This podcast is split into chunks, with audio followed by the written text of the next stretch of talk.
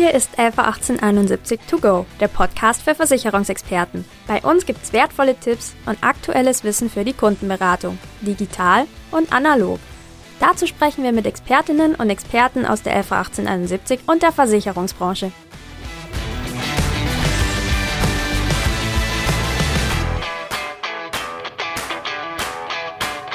Hallo und herzlich willkommen zu einer neuen Folge von 111871 To Go, der Podcast für Versicherungsexperten.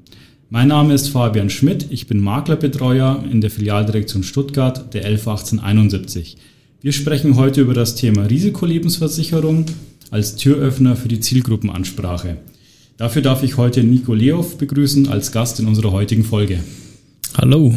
Hallo Nico, freut mich sehr, dass du da bist. Ja, danke schön für die Einladung. Ja, sehr gerne, Nico. Ich habe mir auch schon ein bisschen recherchiert vor der Folge. Äh, ich darf ihn noch ein bisschen vorstellen.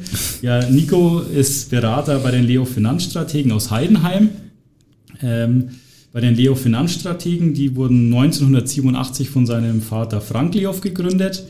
Nico ist Bachelor of Arts im Bereich Versicherung und Finanzen und Spezialist für die Bereiche Versicherung, Kapitalanlagen und Baufinanzierungen.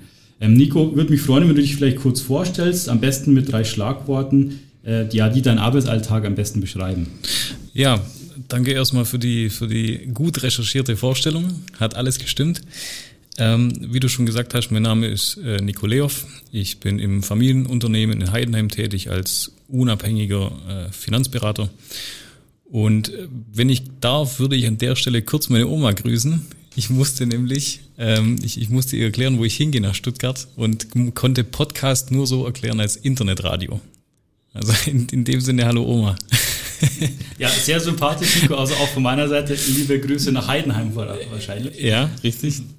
Ähm, genau, die, die drei Punkte, äh, die meinen Arbeitsalltag beschreiben, ähm, würde ich beginnen mit unabhängig. Unabhängig, weil mir niemand im Nacken sitzt und sagt, was ich, was ich tun soll, was ich verkaufen soll. Und das ist natürlich was Positives, was meine Kunden dann auch abkriegen. Ähm, ich würde kreativ sagen.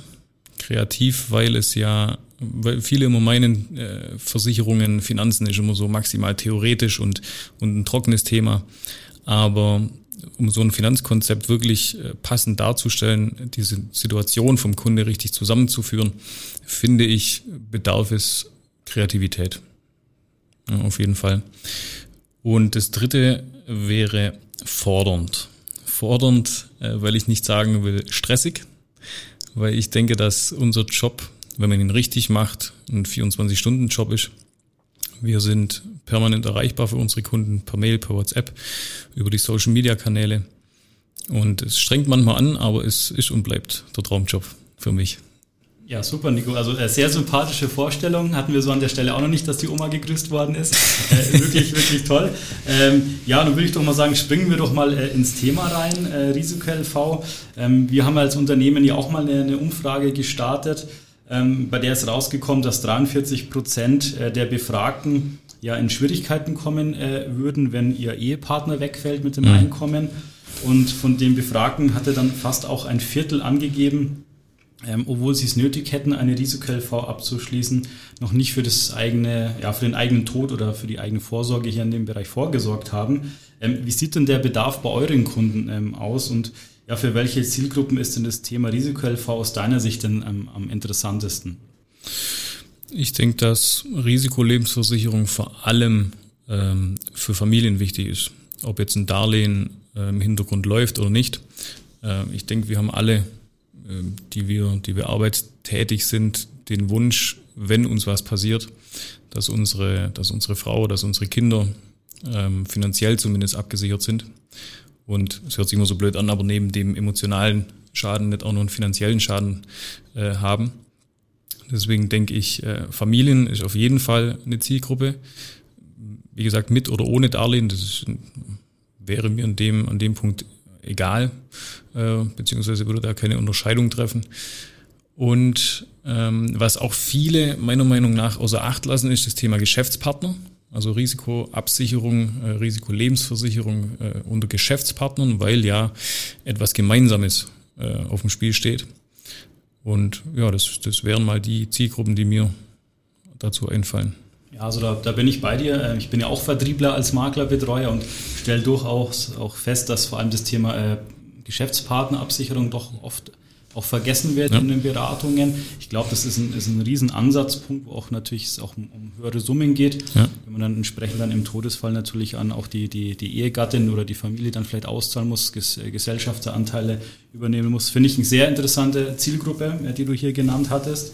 Ähm, neben den Zielgruppen brauchen wir natürlich auch ein Produkt, was passend zum Kunden ist ähm, ähm, oder passend äh, auf den Kunden gemacht werden kann. Was sollte denn aus deiner Sicht auch eine Risiko-LV mitbringen, dass, wir, äh, dass sie auch für den Kunden passend ist? Ich glaube, dass in der heutigen Zeit äh, es sehr wichtig ist, dass so ein Vertrag, sei es jetzt eine Risikolebensversicherung oder was ganz anderes, äh, dass die, dass die Verträge flexibel sind. Das heißt, ähm, ich kann ja in, in Zahlungsnot kommen, ich kann äh, irgendwie eine Zeit überbrücken müssen, wo es mir finanziell nicht so gut geht. Da sollte ich im Idealfall nicht hergehen und die Risikolebensversicherung kündigen müssen, ähm, sondern eben mit dem Versicherer die Möglichkeit haben zu sagen, ich mache jetzt mal eine Beitragspause. Der Versicherungsschutz besteht aber trotzdem noch. Ja, das finde ich was ganz Wichtiges auch die Möglichkeit zu sagen, ich ähm, entscheide mich nochmal ein Darlehen aufzunehmen müsste demnach eine höhere Versicherungssumme vereinbaren, dass ich das auch mit einem laufenden Vertrag äh, erhöhen kann, diese Summe, dass ich die Laufzeit äh, gegebenenfalls auch nochmal ein bisschen nach hinten rausziehen kann, damit meine Familie äh, länger abgesichert ist.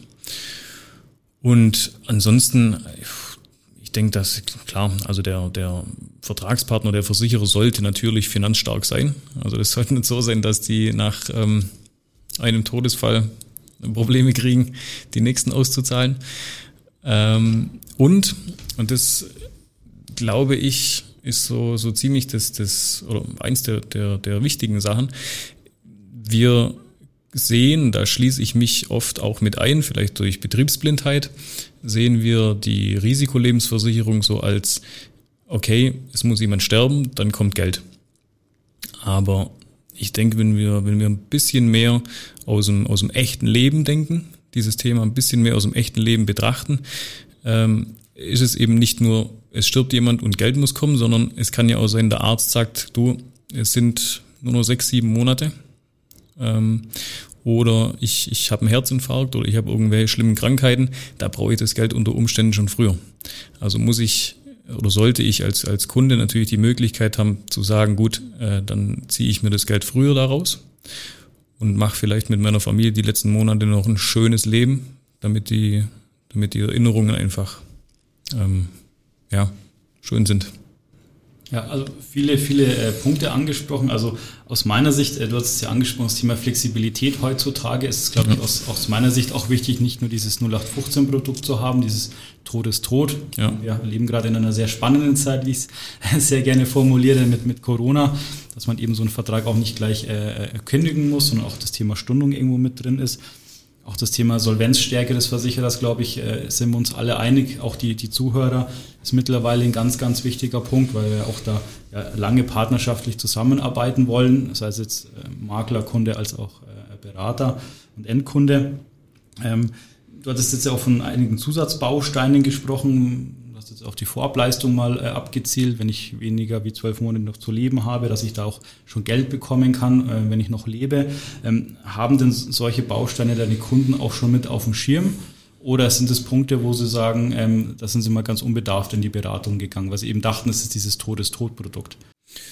Ähm, ich habe bisher ausschließlich die Erfahrung gemacht, dass äh, die Kunden, wenn sie überhaupt wussten, was eine Risikolebensversicherung ist, ähm, weil da manchmal immer so die Grenzen verschwimmen zwischen Lebensversicherung und Risikolebensversicherung. Ähm, die, die wussten, was eine Risikolebensversicherung ist, wussten oder dachten, Tod ist tot. Das heißt, es ist unsere Aufgabe zu sagen, hier, es gibt diesen und diesen Baustein, beispielsweise die Vorableistung, ähm, um, um einfach die, die, das, ja, das echte Leben ein bisschen mehr an den Vertrag ranzubringen unsere Aufgabe als Berater oder Beraterin dazu sensibilisieren, auf jeden Fall. Sehr gut, sehe ich, sehe ich auch so. Ähm, wie sind denn jetzt deine Beratungsansätze in, in der Praxis, wenn du mit deinen Kunden über das Thema Risiko-LV sprichst?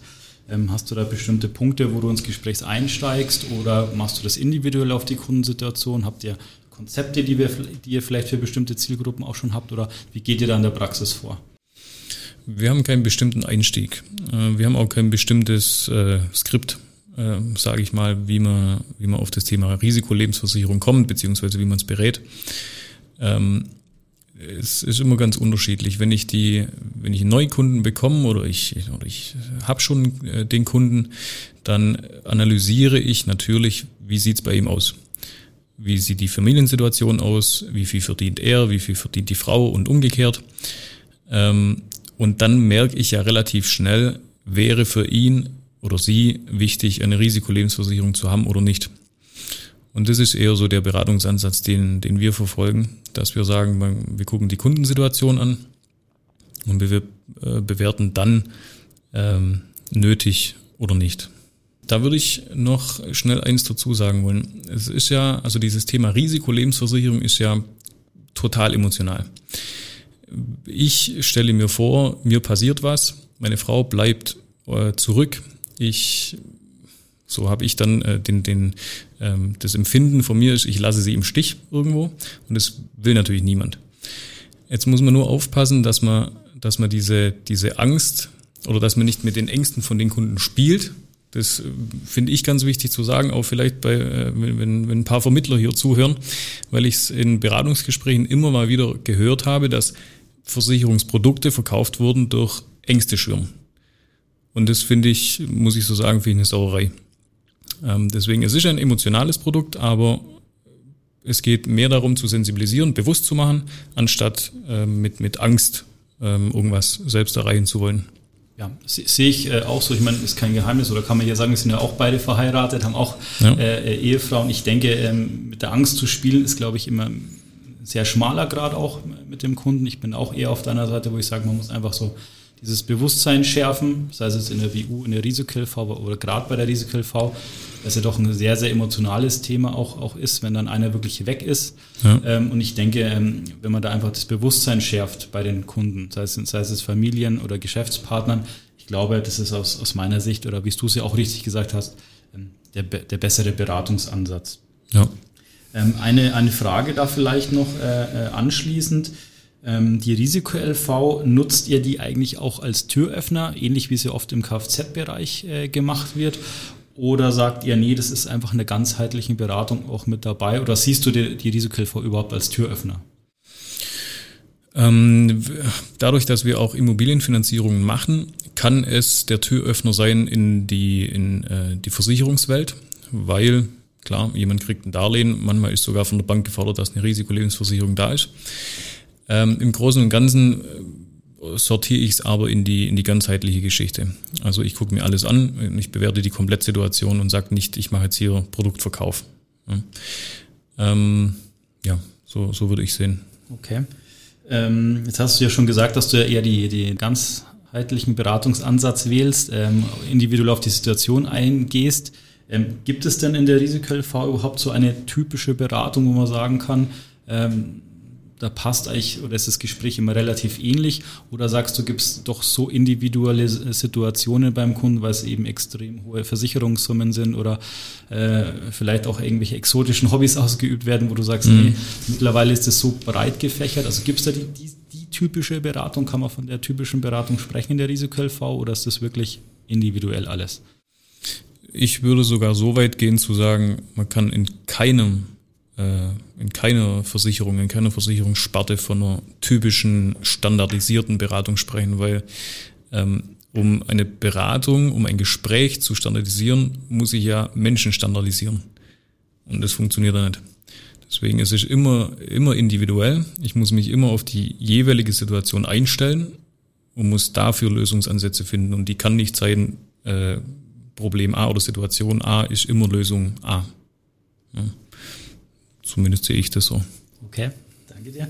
Ähm, für die Beratung nutzt ihr da äh, bestell, äh, bes äh, bestimmte Tools oder Hilfsmittel oder Ana Analyseprogramme? Ähm, ich kann mir durchaus auch vorstellen, dass der eine oder der Kunde ähm, ein gefährliches Halbwissen hat über, über Google, ja. äh, der dann sagt, ich hätte gern äh, Mitbewerber oder Versicherer XY, ich habe gelesen oder der war in irgendeinem Vergleicher online äh, oder auf dem ersten Platz. Ähm, wie, wie geht er mit solchen Themen um, wenn jemand sagt, ich möchte jetzt genau diesen Versicherer, den ich vielleicht online schon gefunden habe, weil ich als Kunde denke, das ist der beste für mich oder ähm, geht ihr dann auch entsprechend mit Analyse-Tools oder generell mit Tools oder Hilfsmittel dann nochmal in die Beratung mit, mit rein?